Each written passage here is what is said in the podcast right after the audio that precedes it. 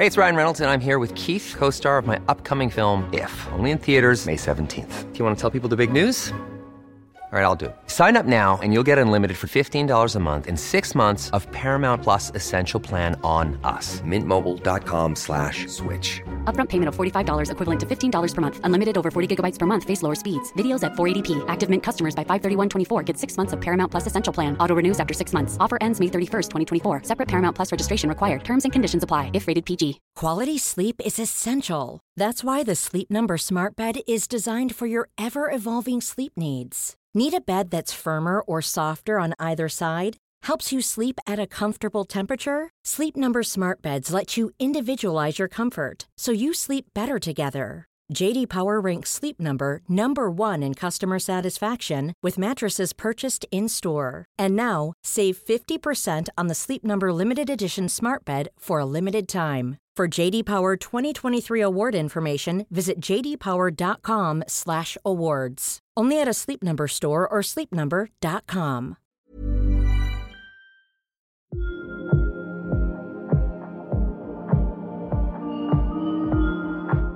Ballerinas will tend to lose their hair around the edges, so the front, around the ears, and at the back.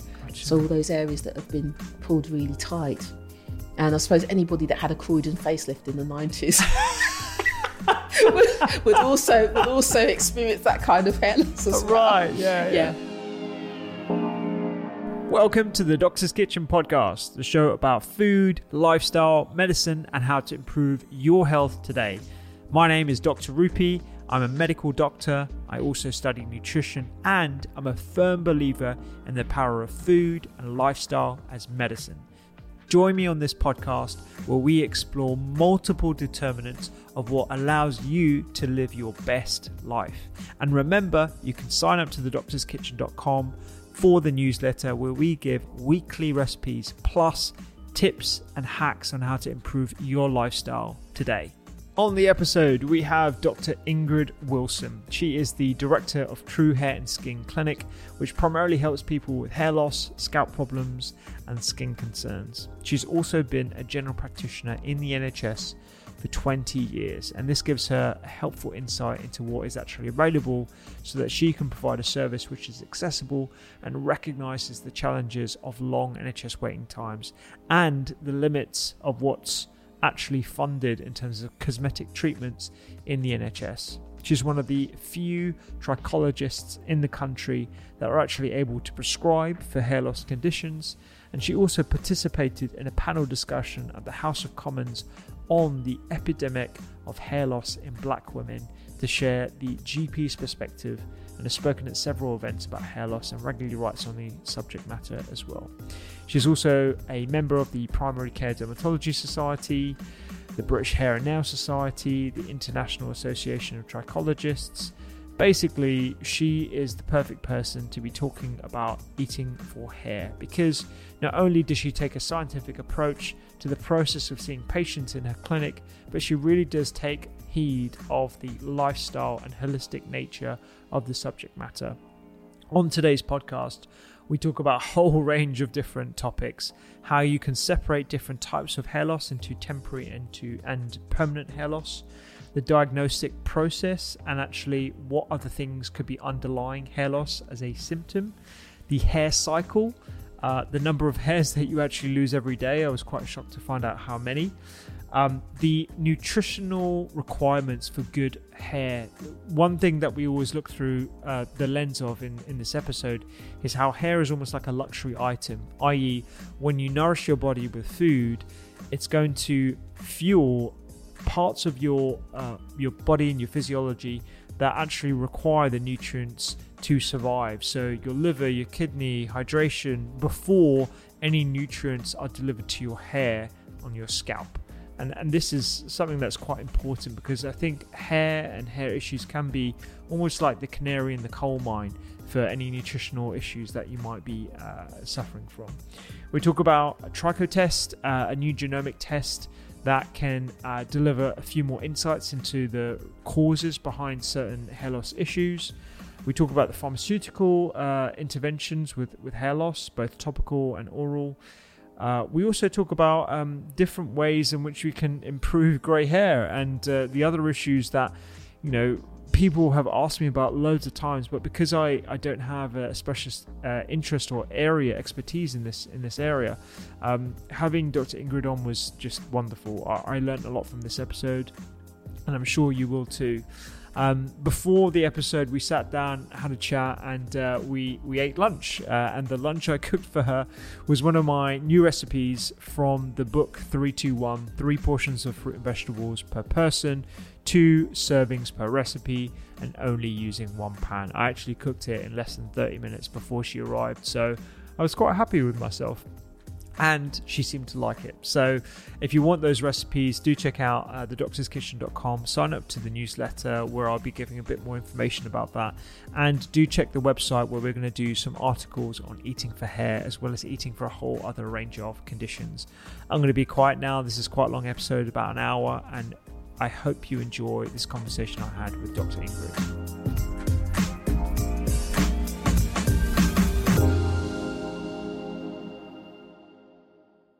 First of all, how was your lunch? The lunch was absolutely delicious. Oh, you don't have to say that. No, no, it was it was it was lovely. I, I you know any food that somebody cooks for me is always delicious. I know it's not what you typically eat. You told me about your diet and you know what you prefer and stuff, but I, I hope that you know this could become a staple in your house. You It's- never know. Do you know what? I do like chickpeas Uh-huh. and I like pulses as well. Uh, I like pulses in general as well. So I love mung beans. They're absolutely delicious. Yeah, it's one of my and favourites. coriander is my favourite herb actually. Brilliant. So so no, Brilliant. Mine's lovely. tarragon. Is it? yeah, yeah, it's a little bit of an odd one, but I'm getting into dill recently. Mm, I love Yeah, dill. Well, I told you about my dill plant, didn't I? yeah, Yes. yeah, the kabashi. Uh, the bokashi. Bic- that, yeah, that's um, it. Mm. yeah, that gave it uh, potent growth potential. I'm going to try that Yeah, for sure. yeah. For sure. So we were talking a bit earlier about um, how how I found you. Oh, yes, yes, yes. Um, and I was talking about the the whole process that I go uh, to, but behind you know approaching guests and stuff, and I, I trawl through different websites, uh, different bodies, and I, I try and get someone who's got a medical background who understands. You know the process by which we as GPs go through uh, removing or, or making sure that we're not missing uh, red flags um, someone who has a nutrition and lifestyle slant, and then someone who has a specialist interest in, in something. So I came across you, I approached you, we had a conversation, and I'm really excited about this uh, podcast because I, I get asked about hair a lot. Oh, okay.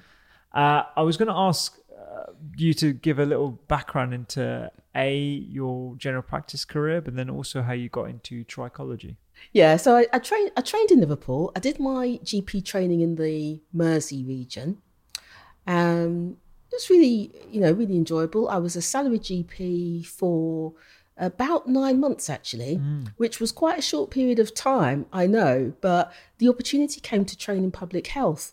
Oh, brilliant! So uh, I I only just applied the once, and I got onto the public health training scheme. So uh, I know that people did try for many years to try and get on the scheme. So I was quite lucky to just get on it first time. And so I just went through the scheme uh, in the Cheshire Merseyside area for five years. And um, and then when the scheme finished, there was a big reorganisation of the NHS, so there were no consultant jobs. right. So stayed on for an extra year, but during that time I returned to general practice. So I, I sort of did a part-time GP returner scheme. And during that GP returner scheme, I also um, did a little bit of dermatology learning Gotcha. as, as well. Right. And um, that was, I did a week's course at, I think it was uh, Salford or Manchester, but it was a week's course. And it was terrifying because I thought, gosh, I really don't know as much dermatology as I thought I did. um, and it just sort of started me on this journey of wanting to learn as much as I could about about skin problems. Uh-huh. Yeah, and then the, the kind of um, the interest in trichology came after sort of personal experience of hair loss and realizing that I wasn't really able to help people as a GP as much as I wanted to Right. because we get i think most people can recognize balding um, most gps can most members of the public can but then there are those other conditions that you sort of think what on earth is that Yeah. and so about uh, about sort of 2010, I decided to look for a course to just try and improve my knowledge. Okay. Um, but I couldn't find one for GP, so I decided to go and train with the Institute of Trichologists. Uh-huh. Um, so I, I, I did a two year distance course with them. Oh wow. Yeah, so it was mainly sort of correspondence. You did uh, essays, and uh, which got marked, and, Hmm. and you go down to their, their centre at Tooting Yeah. Yeah. and do and get some teaching and do some practical sessions as well. So so that was a that's an interesting experience. Yeah. yeah. and since then, how has that had an impact on your medical career? Because you also do GP appraisals as well, so you're still very much focused on the, the medical aspect of everything. Yeah, I mean the the hair stuff. It's sort of peripheral to my mainstream general practice Mm. because I think in the typical GP consultation, you just don't really have enough time to Yeah. go into hair loss conditions in the way that you'd like to, Mm. because people need a lot from you when they're when they're experiencing hair loss, which there just isn't time for. So Yeah. there's all the psychological stuff that's going on. There's the the physical problems that you've got to exclude. You don't really get time to go into the nutrition, Yeah, which yeah. I, ideally you would. And then there's the practical side: wigs, hair pieces, Mm. Yeah. hair camouflage. You just don't have time to to do that in the in a typical consultation. Yeah. Um, so I sort of see the hair loss um, work that I do as slightly separate to uh, t- to general practice and, Yeah. and appraisals and things. Ideally, would you Mm. like to do more of it? Do you think? Definitely, definitely, because every time I start on some endeavor around hair, Yeah. I end up delving really, really deep into it and Yeah. thinking, "Oh, this is really interesting. Where can I go with this?" Yeah. And so, it's yeah, it's been um, definitely been an adventure. Yeah. And and what I've been finding is is that since lockdown, when I've moved to virtual consultations, Hmm. um, I've changed the model that I use to consult with people. Hmm. So I'll do a thirty to sixty minute consultation with them. okay. Um, That sounds that's like the dream. yeah, 30 to 60 minute consult. That's it because normally yeah. it's it's five. It's Yeah. effectively five minutes, Yeah. even though it's actually a ten minute consultation. Yeah. So you've got thirty to sixty minutes with them, but then that that will also be preceded by them sending me photographs of the Gotcha. condition. Um, I'll ask them to complete a short questionnaire, which includes some psychological questions, and Yeah. that can throw up some surprises as well, Right. because it, hair loss can really deeply affect people. Mm. Um, I'll ask them about what hair products they're using, the supplements that they're using Mm. as well, because you would be amazed. Some people take loads of supplements Yeah. in the hope that it will help their their hair. Mm. Um, and uh, and so I've got all that information before the consultation. Yeah. We do the consultation, and then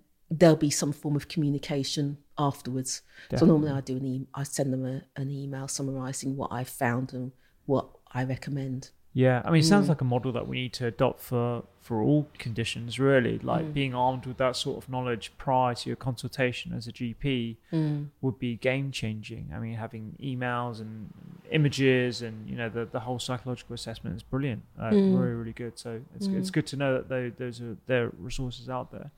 Um, I, I thought like we could we could start by defining exactly what we mean by hair loss, um, the different types of hair loss, and um, and perhaps what you see most of as well um, from your experience in trichology. Okay. Well, I suppose people mean different things by by hair loss. So some people will notice that there's some thinning in some areas.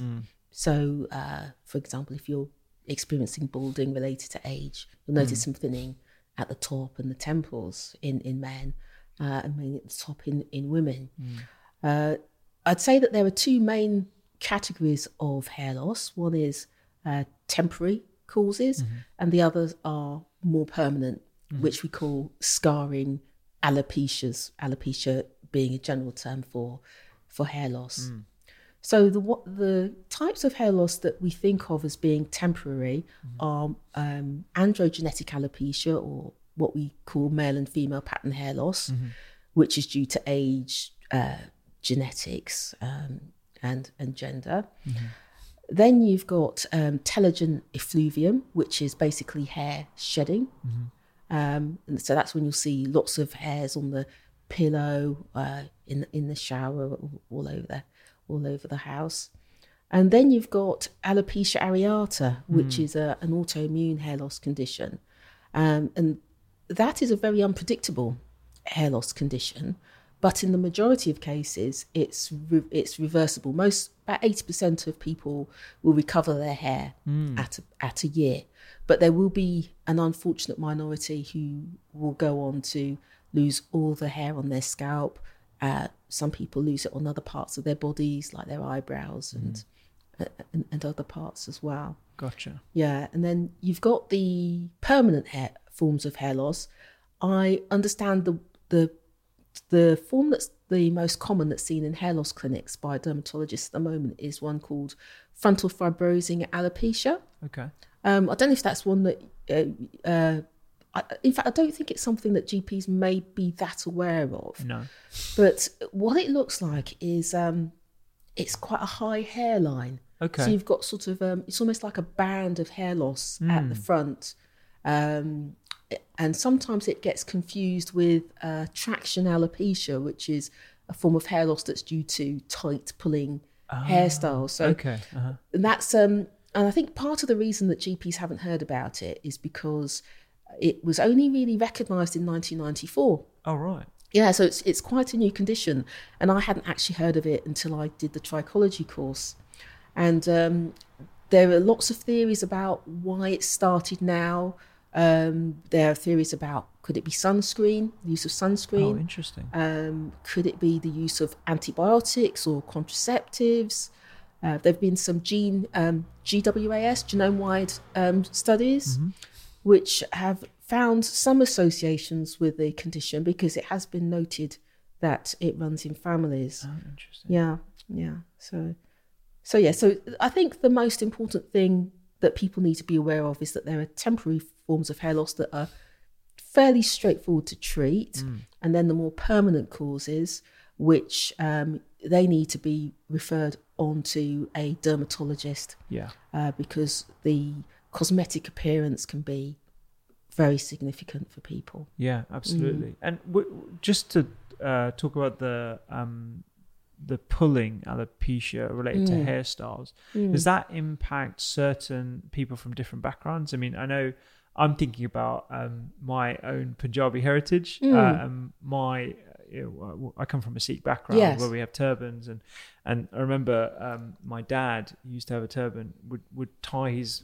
long hair very very tight at the Yeah. front. And I remember, you know, uh, seeing my granddad, and he had quite a hair, high hairline yes. as well. And I wonder whether, whether it, there, Yes. it's distinct to certain people.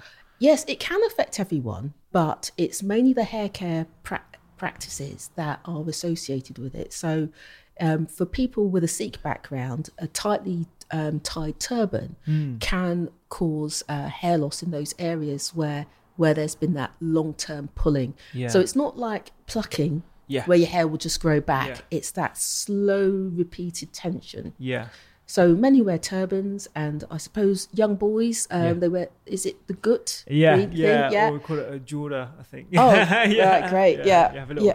yeah, Yeah. Uh, knot on the top. Yes, so that Yeah. there are actually reports in the BMJ from the 1970s talking about traction alopecia in Sikh boys. Really? Yeah. Oh, wow. Yeah, yeah. I should dig that up. Yes, yeah. Medline is a wonderful thing.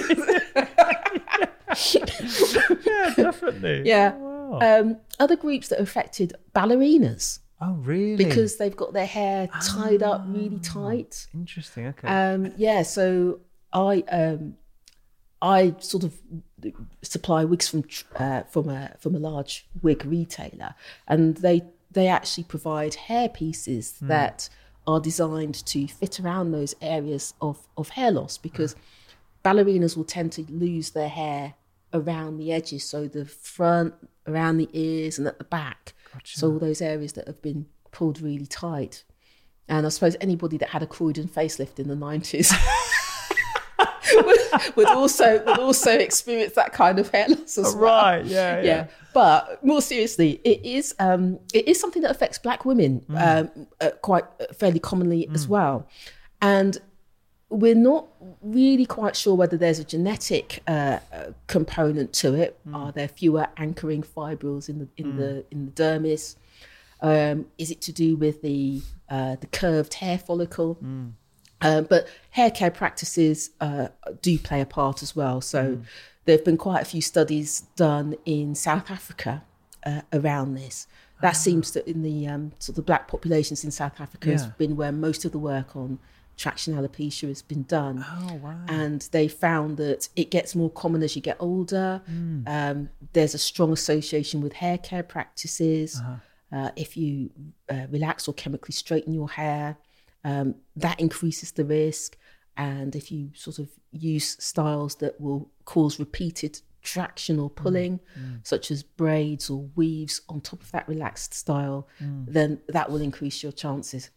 and Interesting. yeah, and actually during the lockdown period, I have come across quite a few women who I think have had to confront this um, issue because obviously not not had access to the hairdresser Yeah, and, yeah. And, and various ways of concealing the hair. So yeah, it's, Wow. yeah, Yeah, I mean, I, I, I, and this is all very new to me, as you can really tell. Like, you know, I, Mm. I'm, I, I'm not aware of like beauty practices and, and all that kind of stuff Mm. uh, amongst different populations. But th- this is this is really interesting, and, Mm. and I wonder if we could talk a little bit more about the um, uh, certain treatments of hair, Hmm. uh, like the relaxation, the chemical straightening, um, but even everyday hair products as well Hmm. um, that are available. Is there any association with certain products that we we should steer clear of, or ones that we should perhaps entertain?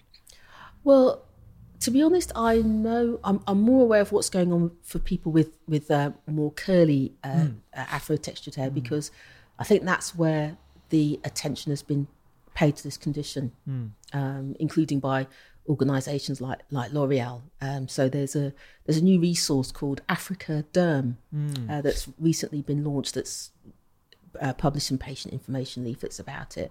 And they talk about uh, using sulfate free shampoos because they're less drying. Okay. Um, so it's it's um there's still a lot of work to be done i think i think there's still a lot of un- unknowns but there are certain known things like the um, relaxing of the hair um, and, and the pulling styles. But i'm not so sure about the association with certain products. I think if um, one thing that they did find in south africa was if you relaxed or st- chemically straightened your hair and then used a color or colored the hair within two weeks that was also associated with, with traction alopecia Gotcha. Mm. Okay, fine. So it's hairstyles, certain products, and um, obviously there's there's other associations like you just mentioned. You know, Mm. wide associations, but we'll, we'll talk about that a, a bit later for sure. So um, I thought perhaps we should talk about um, the, the first sort of category of temporary uh, hair loss. Mm. How how um, do we uh, approach temporary hair loss, and how do we make sure that we're removing it from perhaps an underlying medical condition that could be related to hair loss in itself? Uh, I, I suppose the first thing is making sure that you're you're sure of the diagnosis. So each form of hair loss will have its own particular way of presenting. So, for example, male pattern hair loss, it's got quite a classic way of progressing. So it will start at the temples and then progress back. It will also be start at the top and sort of progress down. So I suppose we we're used to seeing that on on many different Yeah, people. yeah. Um, likewise, in women, but in women, women um, they go bald in a different way. So they keep their the front of their hairline, but they've just got a wider parting at the at the center. It just looks thinner. Okay. Yeah. So from the top view, that's where you'll start to see most of most of the changes. So recognition is the is the main issue. I think with men, it's sort of almost seen as an accepted part of aging. So some men are even starting to lose their hair in their late teens, early twenties. Yeah. Um, whereas for women, uh, if they're starting to lose their hair in that that female pattern hair loss way, there may be an underlying uh, problem like polycystic ovarian syndrome, or in the worst cases, even a, an androgen secreting tumor that could be responsible for that kind of hair loss at an early age. Would you see Um, like quite drastic hair loss with those sort of conditions? you, yes, you can. You can see very extreme, um, and it's amazing because people hide it very well. They may wear a wig, um, or uh, something called a topper, which is sort of a smaller wig that you put on the top, and they'll have been hiding it from people for a long time. So I do come across people who have hidden it from their families. Um, they won't be seen without a wig or a head covering. Um, so that's that's very significant. Yeah. Uh, al- alopecia areata. I remember that's the one where you get the circular patches of of hair loss, and I think that's the one that GPs probably see the most. Yeah, we do. I see a lot of that. yeah, and um, it's often I notice stress seems to be a trigger. Mm. Interesting. I- that, that I mean, I, I I'm used to doing sort of psychological assessments. Yeah. GP. I always try and ask some sensitive questions about, you know, has anything changed over the last year, or you know, have you have you have you uh, had any struggles or anything like that? I, I- I notice if I use, I have to be quite careful about the vernacular.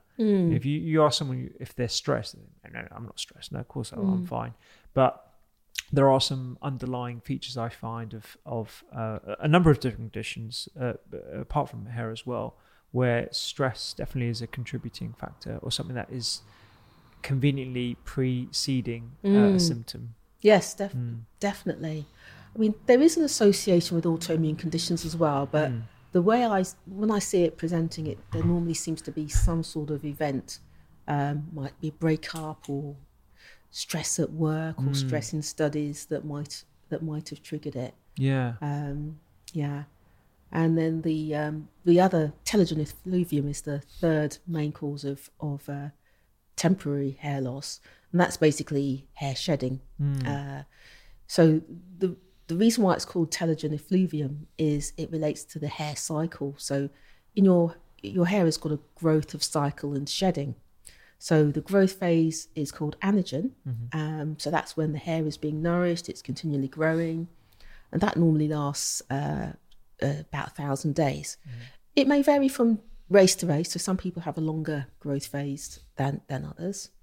Then you've got sort of a, a shorter transitional phase called catagen, which lasts 10 days. And then the final phase where the hair is resting in the hair follicle, just waiting to fall out, that's called telogen. Uh, and the effluvium basically means shedding. ah, gotcha. yeah, okay, yeah. So uh, a classic story is somebody will will contact me saying, "I'm I'm just shedding hair," and then when you go back in the story and you ask them about their health or um, anything that's been going on in their life, there's almost there's usually something that's happened about four months before Yeah. the hair started shedding. interesting. Might be illness, um, sometimes even crash dieting, but um, or, or some major stress, divorce, death, something like Yeah, that. yeah, yeah. Yeah. And, uh, how, how does one differentiate between what is regarded as uh, a normal amount of hair shedding versus something that could be pathological, whether it be related to something like stress um, or whether there's some underlying endocrinology uh, issue going on? Um, I mean, for example, whenever I go have a shower, I'm always pulling out bits of hair. Yeah. Um, and, and to me, that's sort of normal. That is but how- normal, How do we how do we get the balance, and how, how, how do you adjust for that? I suppose it's worth knowing that we lose about 50 to 100 hairs every every day, Every day. which sounds a lot more. Wow. Yeah. yeah. yeah. But you know what? I think uh, people who make vacuum cleaners will probably att- attest to that, that we lose hair all over the place when we don't we don't necessarily realize it. Okay, yeah. yeah, yeah. But I think most people reckon. Oh, and also there's seasonal changes in hair shedding as well. So Okay. around this time of year, late summer, early autumn, people actually shed more hair. Uh, but people may notice a problem when you suddenly see that there's hairs all over the pillows, hairs all over the home, uh, clogging up the shower, uh, the, the plug hole or whatever. Yeah. Yeah, and that's when they notice that there's a problem. Oh, interesting. Mm. Okay, so so with tea in, in particular, and I think this is something that, uh, well, actually, what is most common in terms of uh, the, the different types of temporary hair loss? Which is one that you see perhaps most often? I think it's actually balding. Up, up until lockdown, it was young men who um, they looked across the dinner table, saw their male relatives, and thought, "I'm starting to lose my hair. Yeah. Um, I better do something about it." Yeah, yeah. And I think previous generations found it easier to accept hair loss, but I suppose we live in a more social media conscious society now, Absolutely. and people are much more conscious of their their appearance, and and I think those those early twenties are very very important for Yeah. people from the image point of view, because whereas maybe back in the nineties, if a man was losing his hair, he'd shave it off. Yeah. Now they're thinking, oh, should I have a hair transplant? And and also, I think uh, hair transplants are being actively targeted to young men in their twenties as well. Yeah. And um, so there's this whole uh, market that is, exists abroad that's encouraging younger men to go and get hair transplants. Interesting. mm, Mm, mm. Yeah.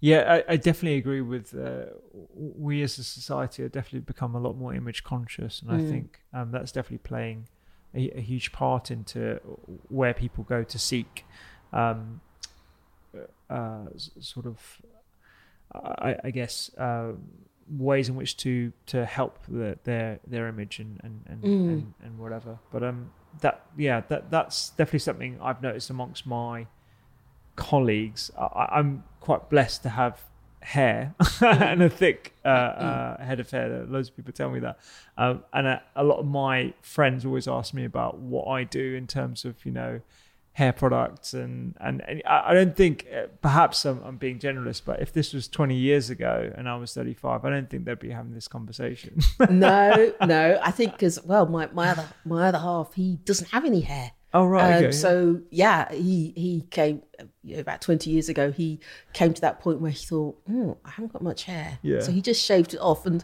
at the time, Phil Mitchell, Yeah. you know, the Mitchell brothers. so you know, wearing your shaving your hair off was not a you know not a big issue. yeah. So yeah, Interesting. Mm. But before we go on to sort of um, uh, nutrition, supplementation, and, and lifestyle practices to, to help with, with hair shedding, um, I wonder if we could talk a, a bit more about the this particular medical conditions that might be associated. So we've talked about PCOS. Mm. Um, we talked about chr- chronic stress. I Mm-hmm. guess that could tip into uh, this sort of psychiatric sphere of, of why people might uh, have um, hair loss. What other things do we need to be aware of? I think lupus actually, yeah, because that can present as areas of hair loss. Hmm. Um, that's a potentially scarring or permanent uh, form of hair loss. Mm-hmm. Of course, that needs to be seen by by a dermatologist Mm. who can manage all, you know, manage the firstly the, con- the the hair loss condition, but also all the other manifestations of yeah. it as well. Yeah, yeah. Yeah, Interesting. yeah. And you mentioned crash dieting as well. So like very low calorie diets or people on a, a bit of a, a like a, a phase where they try and rapidly lose weight for summer or something like that. Does, Yeah. does that have an impact? They they will they will get or they're more likely to get telogen effluvium. Gotcha. So they're they're more likely to get um, hair shedding, and that's just us because of the nutritional deficiencies associated with it as well. Because even though yes, there are benefits to to losing weight, Mm. you'll lose out on all those micronutrients and macronutrients as well. Yeah, Mm. yeah. So people who are trying to perhaps go on a very low calorie diet, perhaps just calorie counting without really looking at the micronutrient Mm-hmm. um, uh, deficiencies, may put themselves at risk of this. And uh, Mm. I mean, it's definitely something I've seen anecdotally in, in general practice, but I Mm. didn't realize how um, what, what the mechanism might might be behind that. And I, I guess it's because it's impacting the the hair cycle. Yes, yes. I suppose when you think about it, the hair hair is almost a luxury, if, if you like. Yeah. Because when we're taking the, these nutrients into our body, they're focusing on other processes. Gotcha. They're prioritizing other processes first, Yeah. and so hair is kind of um, uh, kind of at the back of the queue when it comes That's to. such a good way Mm. of looking at it. That really is. So you know, it's like we're going to sort out everything else first. We're going to Mm. make sure your liver's functioning, your kidneys functioning, your hydration status is optimal. Mm. The last thing we're going to do is make sure that you've got a, a luscious mane. Yeah. you know, Absolutely. that's just Yeah. evolution. Yeah. Interesting, interesting. Okay, great. Um, so let's get let's get into the the lifestyle elements of of it and, and nutrition. Hmm. What ways are, are there um, that are evidence based? Um, are, are there which we can sort of make sure we have you know thick, strong hair and we are trying to reduce the uh, amount of shedding and the opportunity for uh, the other temporary causes of hair loss? I suppose the basic principle is more or less what you what you espouse, mm. which is that you've got to have a, a wide range of, of foods, mm. uh, different food groups, different colours. But uh, you need protein, mm-hmm. and you can get protein from meat and fish, but you can also get it from vegetarian yeah. uh, sources as well, as you you know, as you know. Yeah. um, uh, because hair is based is is mainly protein. It's mm. eighty eight percent keratin, which is a, a protein. Mm. Um, you also need uh, fats, uh, a little bit of fat in the diet. It mm. helps to uh, keep the hair in the hair follicle. Mm. Almost uh, putting it very simplistically, you need carbohydrates, but you need the right kind of carbohydrates.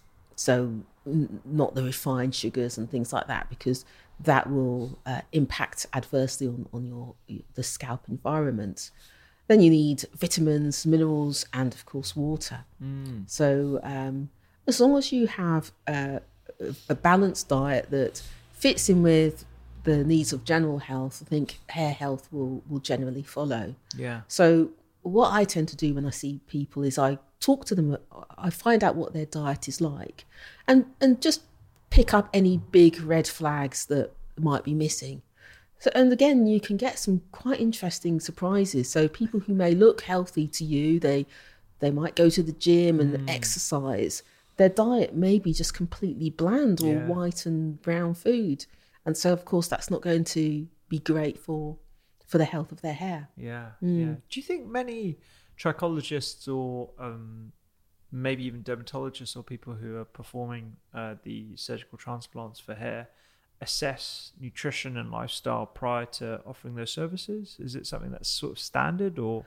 I don't know if it's standard, but I think that some are starting to think about it. Okay. So I think what's happening now is that because hair transplants have become more well established, they're now building up quite a good evidence mm. base mm. around it. And and actually, the hair restorations, there are some hair restoration surgeons in the UK that are really leading the way in terms of of uh, of hair education. Mm. And I mm. think what they're finding is that to uh, enhance their results, it's not just about being a great surgeon. Absolutely, it's about making sure that that environment yeah. is is good is is perfect and that you will maintain the results. Yeah. So some surgeons they do um, platelet rich plasma treatments um, into the scalp uh, where your um, plasma is spun down. Uh, so your blood is taken, your uh, spun down, and so the plasma is um, mm-hmm. uh, taken off and with which is rich in platelets and injected. And they're using that to support hair growth. Some are using medications to support hair growth as well. Mm. So I think it will vary, like anything, from from surgeon to surgeon. But I'm starting to hear more about a more holistic approach yeah. being being taken. Yeah, I think mm. this is sort of happening across the board. I I know there's um uh, some pilots going on uh, with both uh, bariatric surgery but also general surgery. Mm. So we have a prehab where you optimize your patient, not just from a weight perspective, but from a micronutrient perspective. And then you also have a post surgical uh, sort of program where people mm. are made sure to have vitamin E rich foods and, and all the different sorts of micronutrients that would aid wound healing as well. Absolutely. And I think it's yeah. very important from the perspective of hair, particularly as we alluded to earlier, how it's a luxury. Mm. So you've got to make sure you're, you're really hot on your diet and your lifestyle before those nutrients will be actually, uh, you know, directed, uh, for want of a better term, towards hair follicles. Absolutely. Yeah. Yeah. Interesting. Yeah. Um, with regard to protein, so we talked about like um, you can get a full complement of uh, the nine essential amino acids from, from, from meat products. You can also get that from um, uh, vegan sources, plant-based mm. sources, so chickpeas, brown rice, the combinations of different plant uh, mm. protein-rich uh, plant-based items. Are there particular proteins or amino acids that may be more useful for hair for, from the perspective of hair growth? I think it's all about balance, to be honest. Yeah, there, there are specific ones that related to to hair growth, but I don't think I don't think people need to necessarily think about it in, in that way. Mm. I know there are a lot of um, supplements out there that yeah. say have this uh, type of protein, but the evidence for certain supplements is not it's not uh, that great. There are a few that I'm aware of where there are some studies that sort of objectively measure uh, before and afters using uh, using certain supplements, but I uh, personally at this point in time I don't think people need to go into that much detail. Yeah, yeah. Mm. With fats, um, omega three, particularly the long chain omega three, so Mm. EPA and DHA, which we know may have benefits from a cardiovascular perspective and a and a brain uh, perspective, um, as well as inflammation overall. Mm. Are, those types of fats useful from the perspective? Yes, omega threes, um, and to a lesser extent omega sixes as well, but but mainly omega threes are seen as being uh, being beneficial. So, Interesting. Yeah. Yeah, Mm. yeah. Okay. And so the foods that we're talk- talking about there are like fatty fish Mm. and mackerel, and sardines, and um, there are plant-based sources of omega three, but those are the short chain omega three, so perhaps a little bit harder to get from a, a vegan diet. Um, w- with types of diet in general, one of the things that I, I got back from the Q and A that I put out before the pod was people either raving about uh, a completely 100% plant-based diet, a vegan hmm. diet, being fantastic for the hair, and others with the complete opposite. Hmm. Is there anything about that particular diet that could be harmful or beneficial to certain people? I think the key thing is vitamin B12, isn't Yeah. it? Really, mm. I think that's that that's the key because uh, lack of vitamin B12 is associated with hair loss and hair growing. Interestingly enough, um, so I think that's that's the main main thing Yeah. that I can see from the diet. Yeah. Yeah. Anything about um, uh, vitamin A? Um, so pro, uh, uh, the vegan diet has a lot of um, preformed, not preformed, uh, pro-retinol uh, uh, vitamins, so beta carotenes and the carotenoids. But the conversion of that into the preformed vitamin A that you find in meat products is quite low.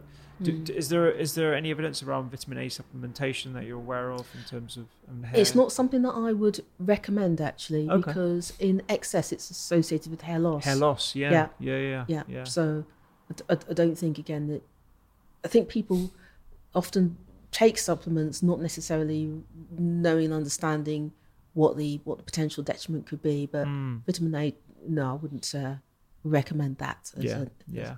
I've I've I've had some anecdotes actually of Mm. people taking vitamin A and, and actually not being good for the for the hair. But I, I, I guess it depends on the person as well. Um, Mm. If they've isolated an issue, um, then then perhaps it could be beneficial, but not as a blanket rule. no, Yeah, yeah. no.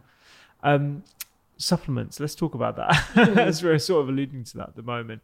What what ones do you think may have some benefits, um, and uh, what ones are being touted as benefit uh, beneficial but lack that sort of evidence base behind them?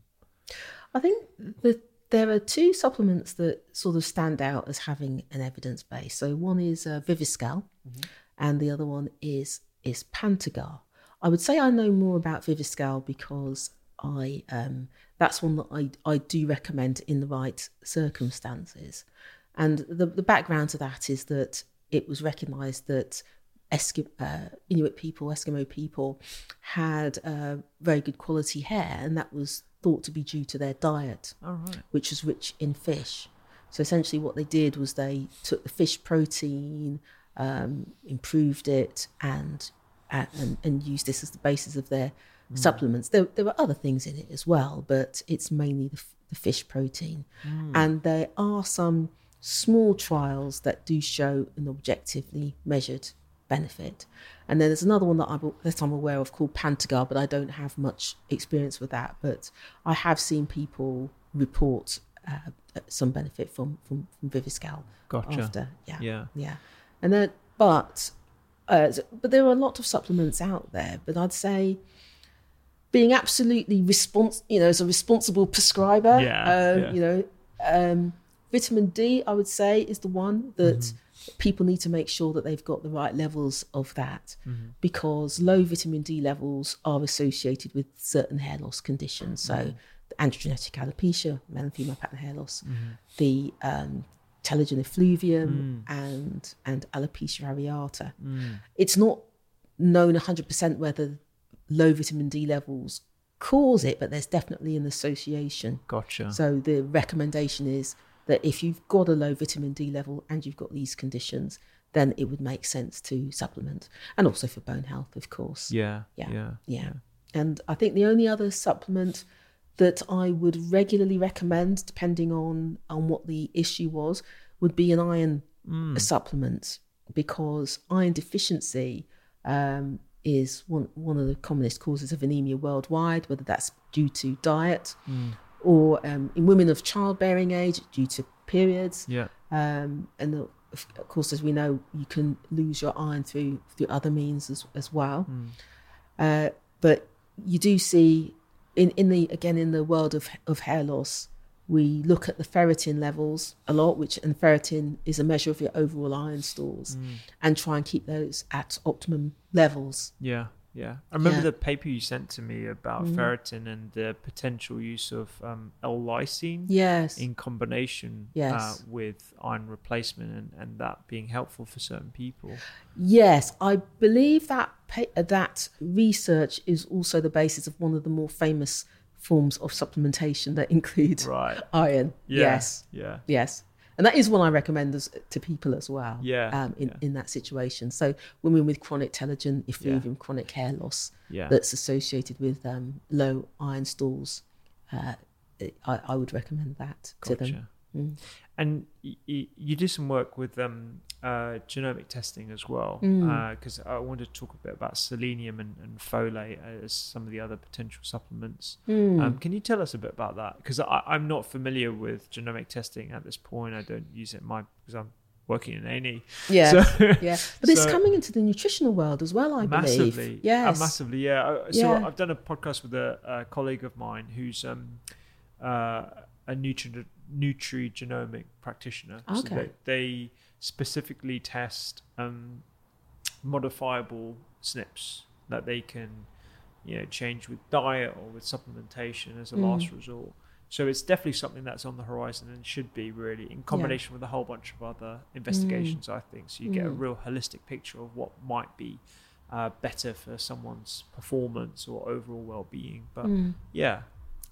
Well, essentially, this is um, it, this is a form of, of DNA testing that's been used across the world, um, Asia, Africa, United States, parts of Europe, and it was introduced to the UK last autumn. So it's called tri- TrichoTest. And essentially, it's a DNA test where a swab is taken from inside both cheeks. Uh, a question, an online questionnaire is completed, and the uh, the test is sent off to a laboratory in Spain. About two to four weeks later, you get the results back.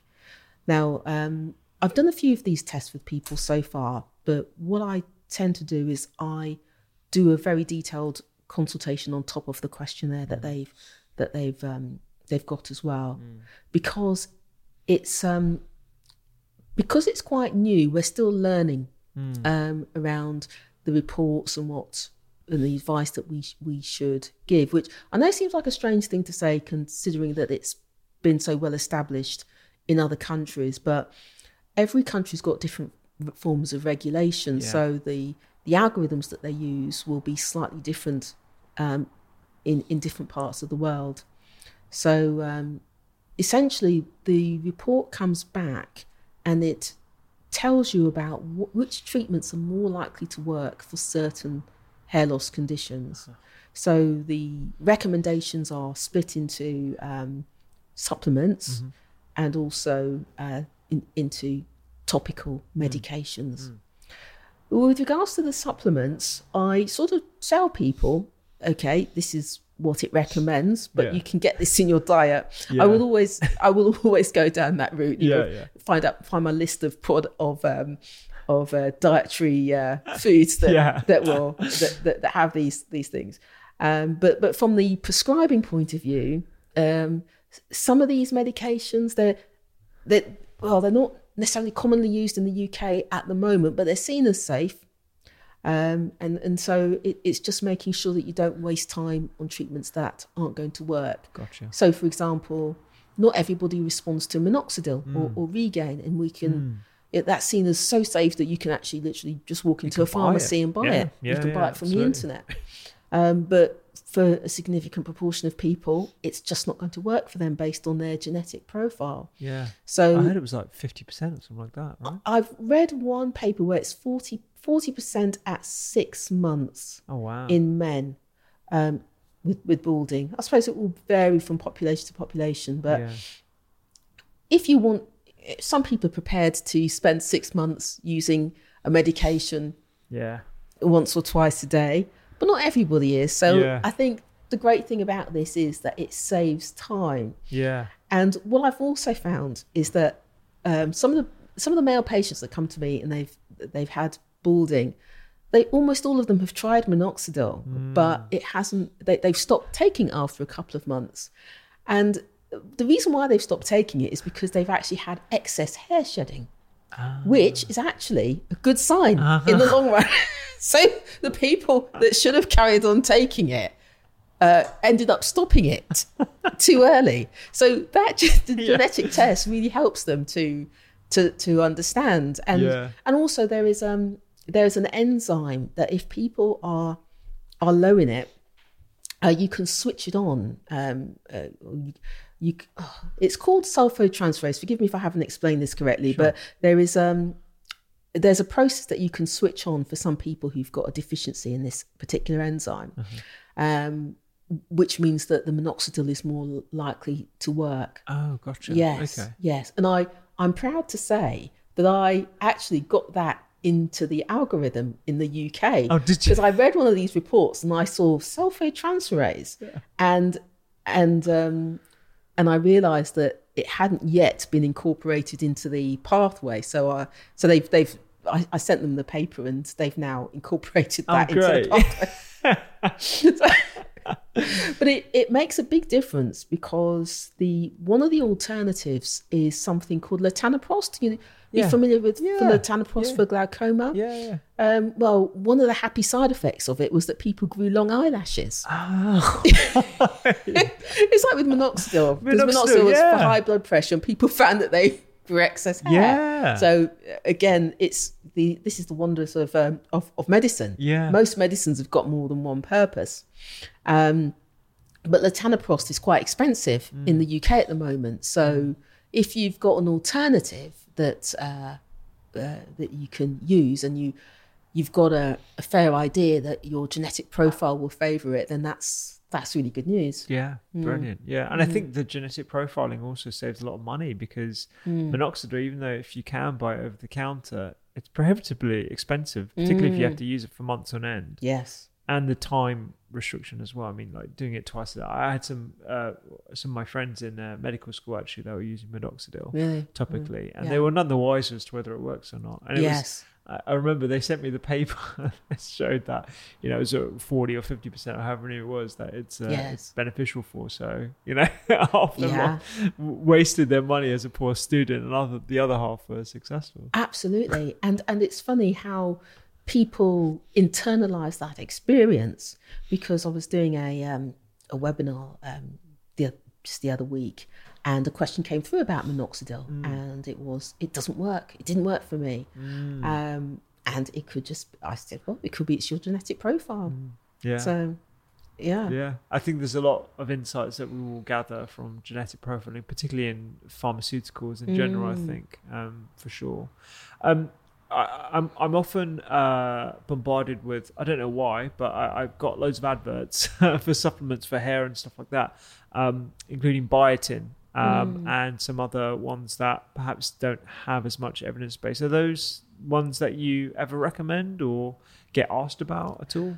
Um, I do get asked about biotin, uh, and I I would say it's one of those supplements where there's been a, a lot of um, noise about it, but actually, if you look at the evidence, there isn't any evidence for the, for biotin supplements being beneficial in someone who hasn't got a biotin deficiency. Gotcha. Um, now, the thing about biotin is that it's it's almost in it, throughout the diet, so it's really hard to be deficient in in biotin. There are a couple of groups that will that are likely to be deficient. So there will be there's a neonatal form of biotin deficiency, but this will present in the first six weeks of life. Right. So it's due to a, a holocarboxylase deficiency, and um, the the child is born with no hair and a terrible skin rash, and so obviously you know straight off there's a Mm. problem. And then th- there's another type where which presents at around three months, where um, it's due to a biotinase uh, deficiency. Mm. But in adulthood, uh, pregnant women are probably more likely to get a biotin deficiency, people with a uh, gut absorption problem, but also people who eat raw egg whites. Oh, really? Yeah, yeah, yeah. Um, the- I don't. I don't yeah, eat the, egg the reason, or the whites, reason, but- yeah, the, the reason why is because um, it, uh, it it contains a protein called avidin, and so that stops the biotin from being absorbed in the gut. Oh. But if your egg whites are cooked, that avidin is denatured by by cooking. Wow. So raw egg whites. Yeah. Wow. Yeah. Oh, st- steer clear of raw egg whites. Yes. Luckily, none of my recipes have that. Actually, apart from Yeah. Mm. whiskey sour, I do like a whiskey sour that's got whipped uh, raw egg whites in, but nothing that's on my website. I'm sure. I'm, I'm sure it won't be to the level where you end up with a biotin deficiency. probably not. We hope, Probably but not. but I think the other thing that people don't realise about biotin deficiency, and this is something that I've seen in some patients who have come to me and they've already been taking biotin supplements for some time, is that it can interfere with important blood tests. Yeah, so it can interfere with um, infectious diseases tests, uh, hormone tests, cancer tests. Yeah, and more frighteningly, there is one case reported of somebody who had symptoms of heart attack, but his uh, troponin T, which uh, which would be higher in a heart attack, was actually falsely low. So it got missed. No way. Yeah. Oh, wow. Yeah, so that's one case that we we know about. So they're probably people who have had, let's say, the- uh, abnormal blood tests Yeah. and not realised that it might have been down to to the biotin interfering with the the blood test. I Oh, say wow. Yeah. Mm. Wow. That, that, I mean, that's really scary. it is actually it Mm. is, and it's funny. Because routinely, I don't think, particularly in A&E, where you'd be having a trop test, Mm. Yeah. we don't usually ask about supplementation No. specifically. And I, I doubt any of my colleagues would know about biotin in particular. Yeah, and you'd be surprised. People are taking a lot of it. And when you're riding around on the, the tube, I've always been aware of that word biotin um, as a as a supplement. But most of the evidence around biotin is for nails. Oh, So yeah, brittle nails. It, yeah, it does. There is evidence that it improves brittle nails in Mm. people that haven't got a deficiency. And the few studies that have shown an improvement um, of, of hair growth, there's been some reason why they've they've had a biotin deficiency. It might have been some medication that they've been on or some some health condition that they've got. Oh wow, top tip there. Mm. that's that's really good to know. I mean, yeah, I, I, I, I'm cautious about supplementation in general, but that's made me even more cautious now. it really did make me think about about supplements. So hmm. when I sort of learned that fact about biotin supplements, I thought it's not a it's not a neutral thing hmm. recommending a biotin supplement. I think if I if I do say to somebody, look, I think you should take this supplement, but it's got biotin in, just be aware that Yeah. it can affect your um, certain blood tests. Yeah. Then I think that will make people think Yeah. actually before before taking it and and if you can get your nutrients from your diet that's Absolutely. the safest way Yeah, yeah, and like Yeah. you said, because it's just so it's in everything pretty Mm. much. I mean, it's, it's really hard to become deficient unless you have those enzyme deficiencies. yeah Um, this this is fascinating for me. I'm learning Really? so Oh, much. that's Firstly, is brilliant. Um, graying hair.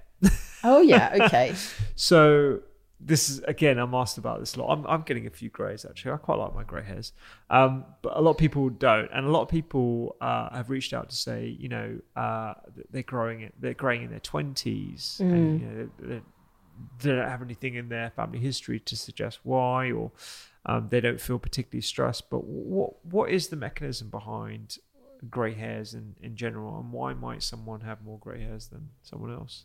Oh gosh, now we're getting very technical here. I mean, it, I suppose it's all to do with the the, the melanin and um, because grey hair, grey hairs are really colourless hairs. But from the uh, nutritional point of view, the strongest association has been um, low B12. Gotcha. Um, and I think the biggest studies have been done in India actually, and they looked at people who were prematurely greying over a period of three years. And they found the strongest associations were family history, um, a low B12, and abnormal thyroid function. Oh, right. Yeah. Okay. But I think there is also a relationship with low selenium and low zinc as well. Interesting. Okay. And Mm. with regard to selenium and zinc, actually, sorry I didn't ask you before. Mm. Are those supplements that come out as recommendations in the uh, in the genomic testing, or The selenium seems to come out as a recommendation. okay? Uh-huh. Yes. Um, but again, I, having looked at the literature, I would say if you can get that from your general diet, do because too much selenium can also be associated with with hair loss as well. Mm, interesting. There's a fine balance with everything. I find It is, yes, Yeah. yeah, There's a real like, sort of therapeutic window for everything, particularly when it comes to supplements. I always remember my um, one of my professors from, from my uh, nutritional masters. Uh, she, she was, uh, uh, you know, always adamant that you should be careful of your Brazil nuts because Brazil nuts have a very, from those that are grown in China, I believe, have a very, very high concentration of selenium that Oh. can be toxic if you, you know, munching on the Brazil nuts. Really? Yeah, it's Wow. to do with the soil Oh, yeah. and the amount of selenium that's in the in the soil. Um, Yes. But I mean, I, I love Brazil nuts myself. I, won't, I won't tell her that. But um, okay, that's brilliant. What what about stress and greys? Uh, yes, there is an association Yeah, there yeah. as well. Yes. Yeah. Um, well, I suppose we all know the yeah, solution, yeah, don't yeah. because I know w- with stress, um, there's definitely a correlation with uh, low B12, Mm. and whether that's because of uh, an interference with absorption, um, which could then be related to the underlying process behind graying. That that's uh, something I find quite interesting. I probably need to look into that myself, but there was some very interesting uh, research published. I think it was at the beginning of the year, but Hmm. I, yes, I don't remember the details of it. I think it was something to do with stress in mice or something. Gotcha. their yeah, grey. yeah. Yeah. I will, I will look into that. I mean, d- certainly laboratory mice, those that have been stressed for particular experiment or whatever, you, you do see graying hairs and stuff. So I'm, I'm sure that someone has, has looked into it, but I, I will look into that myself. Um, I'd love to. Uh, I mean, there's a few Q and A things here that people asking about hair oils, and um, we, we've we've covered quite a few things actually. But I'd, I'd love to just go through the, your process of when you see a patient. So they come armed with maybe some images, uh, an assessment, you know, some psychological uh, elements to that as well. What's your what's your next steps, and, and, and how do you guide someone through that that process of improving their hair, whatever their hair issue is?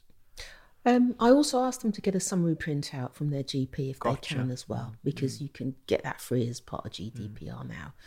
Uh, so what we'll what we'll do now is we'll have a uh, an online consultation, and I'll go through the the history of the hair loss condition, uh, their past medical history, any medications that they're on, um, any supplements that they are using. We'll also look at the ask questions about the family history, um, occupation, hobbies, pets, because again that may that may be relevant. Pets, really? Yeah, sometimes uh, tinea capitis. Uh, oh yeah, of course, yeah, yeah. yeah. Um, Just for those who, uh, it's a fungal infection Yes. that can lead to hair hair loss. yeah. Uh, also, I'd look at their nutrition as as well, and so it doesn't sound like much, but it Mm-hmm. Oh, always takes about I, I know personally Yeah. that's a lot of information Yeah. to gather. and and also um, particularly for uh, for for women, I'd go through their hair care practices. Mm. So, what kind of hairstyles have they worn? What kind of chemical processes have they used? Um, uh, chemicals, uh, straighteners, wigs, etc. Mm. Yeah. And pharmaceutical wise, do, do, what what sort of options are there for, for people in terms of medications and other treatments? It all depends on what I think the underlying cause is. Mm-hmm. So sometimes I might say to people, uh, I suggest you go back to your GP and ask for these uh, ask for these tests. Gotcha. Most of the time, they they do get done. Uh, I can prescribe a limited number of medications. So what I've had to do is with my insurer, I've had to sort of think about every hair loss condition I'm likely to prescribe for, and they give uh, and they basically give the okay. So so all the TrichoTest products I can prescribe for for, those uh, um, for those situations. If um, if the problem is more cosmetic, or if they want practical help about what to do, then I will also go down down that route as well. So it will be simple things like uh, what kind of uh, products, what kind of cosmetic products can you use to camouflage your hair? So your hair loss rather. Um, so there'll be sprays, there'll be um, fibers, there'll be sort of um, products that you apply to the to the scalp that can that can reduce the, the show through of the scalp. Uh, I'll also give them uh, advice about wigs and hair pieces because I as I've got um, got a, a, a trade account with a with a, a, a, a wig supplier, so I've got a range of colours that I can show to people as as well. Uh, so it's just really to try and give people the the whole service. Uh, I'm sure over. I'm sure as things evolve, things the, the the model may change, but that's the model that I feel is the most ethical, I suppose. Yeah. Really, Yeah. yeah. It's definitely very holistic from the sounds of things. You know, you're going through all the different assessments and and I try and bring science into it as well. So I will do the a, a, a form of there's a form of imaging that I've got access to called TrichoLAB. Uh, so essentially, that looks at your hair growth using very objective parameters. Oh, right, Yeah, they only work with doctors, Oh, so right. you can send a report. Uh, you take the images and they're downloaded and they're looked at. Uh, I, I believe the centre is po- is in Poland, Hmm. and you've got hair experts who are also able to give a second opinion as well if, if there's any any doubt. And um, and also the clinic offers platelet-rich plasma treatment Hmm. as well, and there is evidence of subtle benefit for telogen effluvium, hair shedding, um, male and female pattern hair loss as well. interesting. And and with that TrichoLAB, um, what kind of things can they uh, help with the diagnosis of? Loads actually. Really? Yeah, m- most of most hair loss conditions. Really? Yes, I, I've put a list of all of the hair loss conditions that they're likely to help in the in the diagnosis of. Yeah, because Yeah. at the moment, from from my understanding, it's from the clinical history, Yes, but which is always going to be very important. Right? Yeah. that's very that's very important. I think that's also why they only work with doctors as hmm. well. I mean, no no disrespect to trichologists because they've got they've got a really good understanding of uh, of, of common hair loss conditions, but obviously we've been trained to take a history in more more more detail. Yeah. Um, but yes, it's uh, it's it's it's quite a long list of of hair loss conditions that they can can Yeah. help with. And I th- suppose what's reassuring is that I've got a few books on dermoscopy, uh, Okay. and the authors uh, of, of one there's a there are a couple of names that keep coming up in who author author these these these books, Yeah. and they uh, they are involved with this this project as Oh, well. So. Okay. so that's that's very reassuring. Yeah, it's got a, Mm. almost like a seal of approval. yeah, because I suppose I'm in this weird middle ground because I'm not a dermatologist.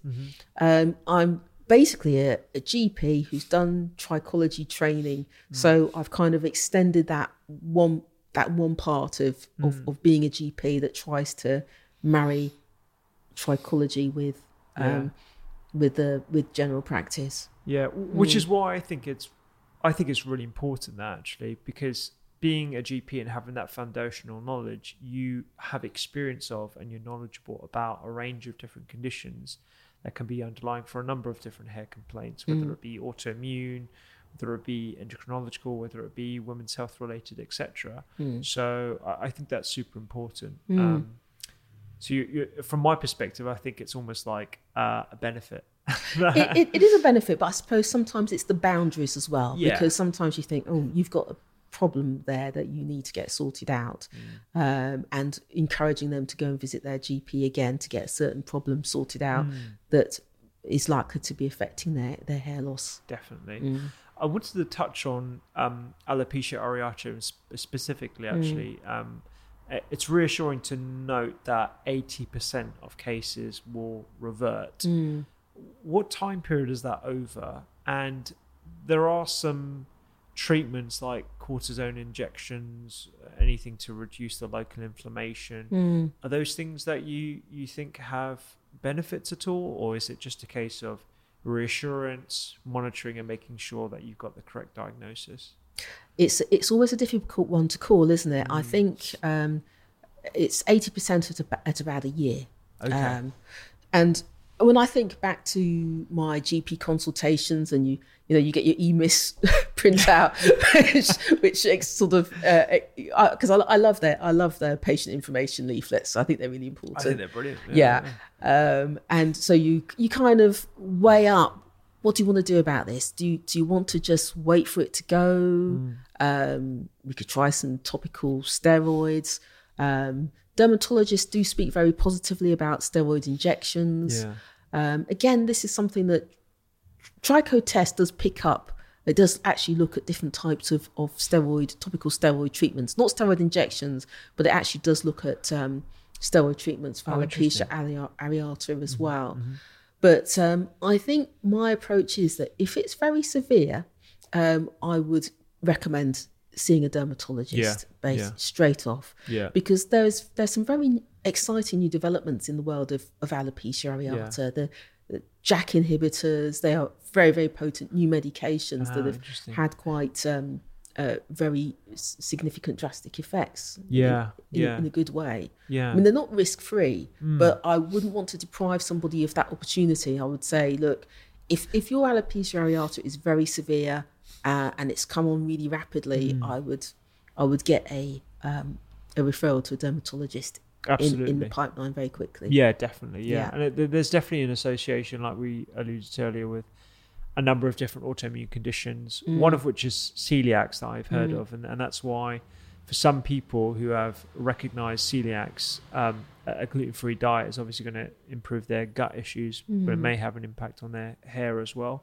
Where it gets murky is um, this non-celiac gluten sensitivity, Mm. and whether a, a gluten-free diet might be beneficial for those types of patients. Oh, I don't know. I Yeah. honestly don't know. That's probably one I should um, go on to Medline about and have a Yeah. look. but um, it's it's not a question that's come up, but it's Yeah. a very interesting one though. Yeah, I think so. I think so. I, I, I just think you know the whole area around autoimmune conditions.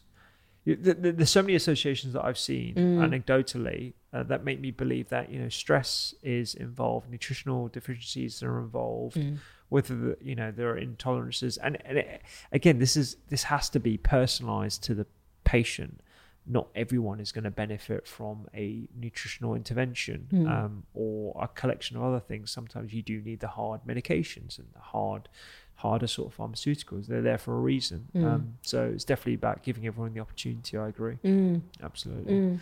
Um, dry scalp. Oh, okay.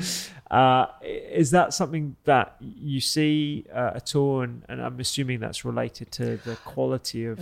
Uh, not really. I suppose when people come and see me, they've they've really had a problem. So Yeah. I think lots of people get dry scalp Yeah. now and again. So um, they'll manage it themselves. So it's not not really something that I I see much of. It, it's more scaly scalp. Gotcha. And that was something that came up at the beginning of lockdown as well, because I think with all the uncertainty over people's jobs, um, that was incredibly stressful for people. And so they began to experience problems with um, very, very scaly scalps.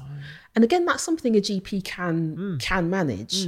But um, for certain hair types, uh, it, it's the the products are not always suitable. They can be very drying for for afro textured Okay. hair. So what I normally tend to do is recommend al- alternative options and also alert people to what can what can actually be prescribed in primary care. Yeah. Because a lot of trichologists they can um, they can supply various scalp um, uh, products to help with with scaly scalps.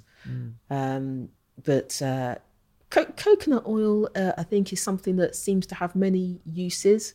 Um, the only downside of it is that it can run down the, the face and Yeah. that sort of thing. But it's got Yeah. lots of positive Yeah. uh, benefits.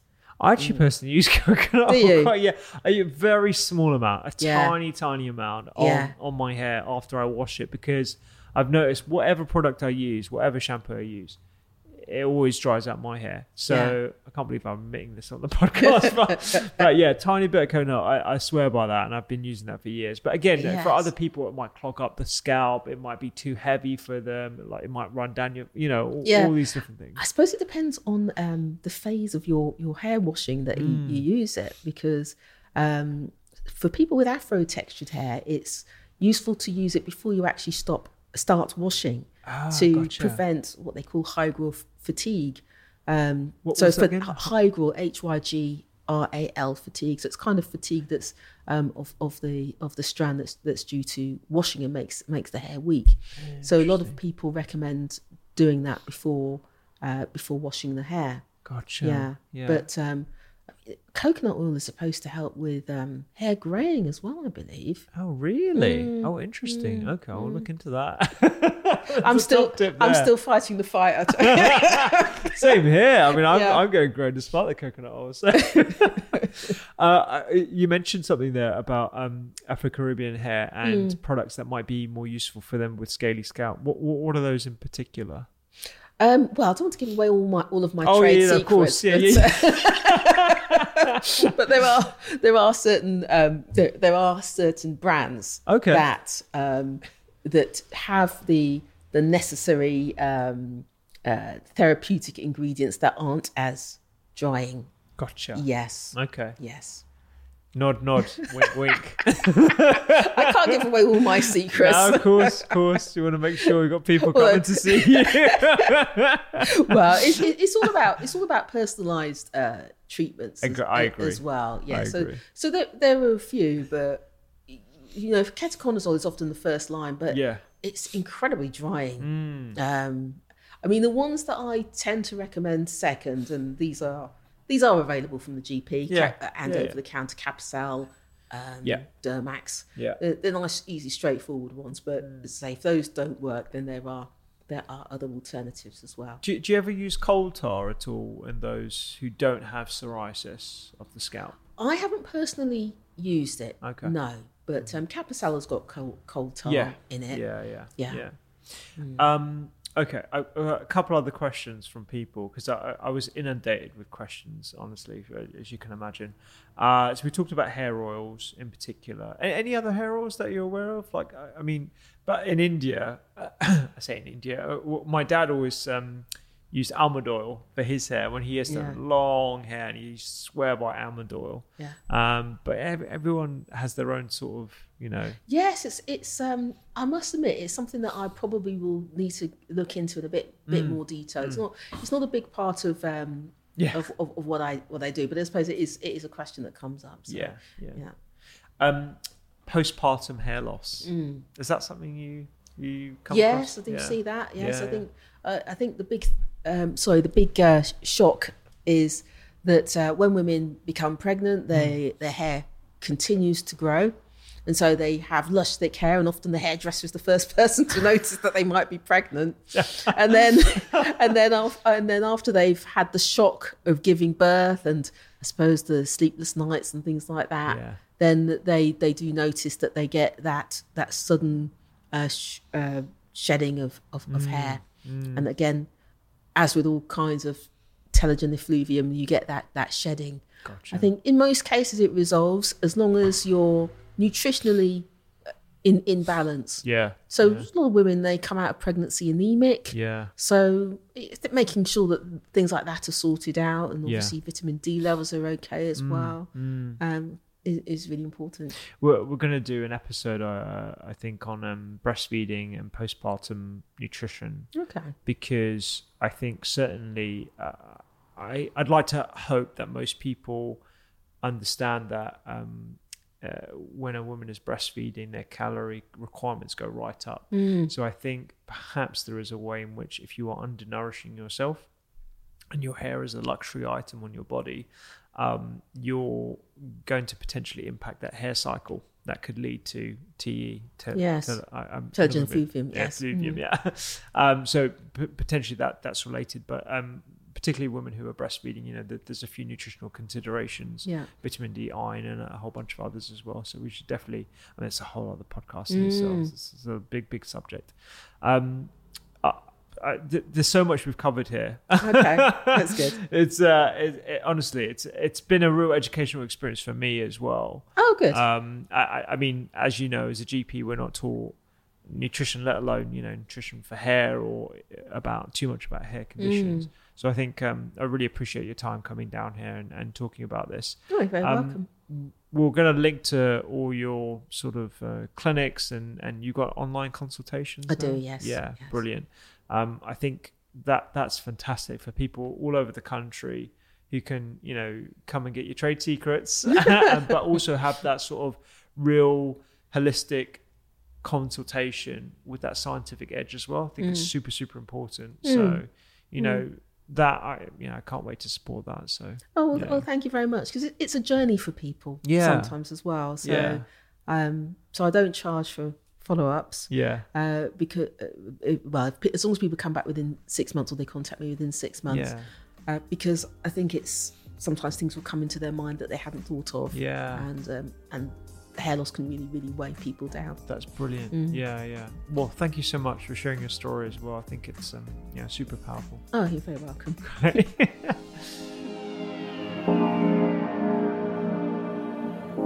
Please do check out the links to Crewe Hair and Skin Clinic.uk. Dr. Ingrid is seeing patients online, so you can access her wherever you are in the country.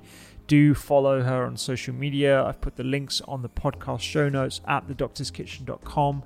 I really hope you learned a lot from this episode. I certainly did. This is an area that I haven't actually spent that much time thinking or looking into. But if I were to summarize the conversation that we had, it is making sure that your diet is nutritionally replete, and you can achieve that using principles of healthy eating. Good quality fats, lots of fiber, plenty of plant based items, having it plant focused, lots of different variety and diversity in your diet as well, uh, as well as eating in time. We didn't really talk about that today, but it's certainly one of the principles that I adhere to, as it helps stabilize sugars and that can have a whole bunch of other downstream effects too. If you want to learn a bit more about that, then please do check out thedoctorskitchen.com. Sign up to the newsletter where we give recipes every single week and lots of tips to help you live the healthiest, happiest life. I hope you've enjoyed listening to this, and I'll catch you here next week.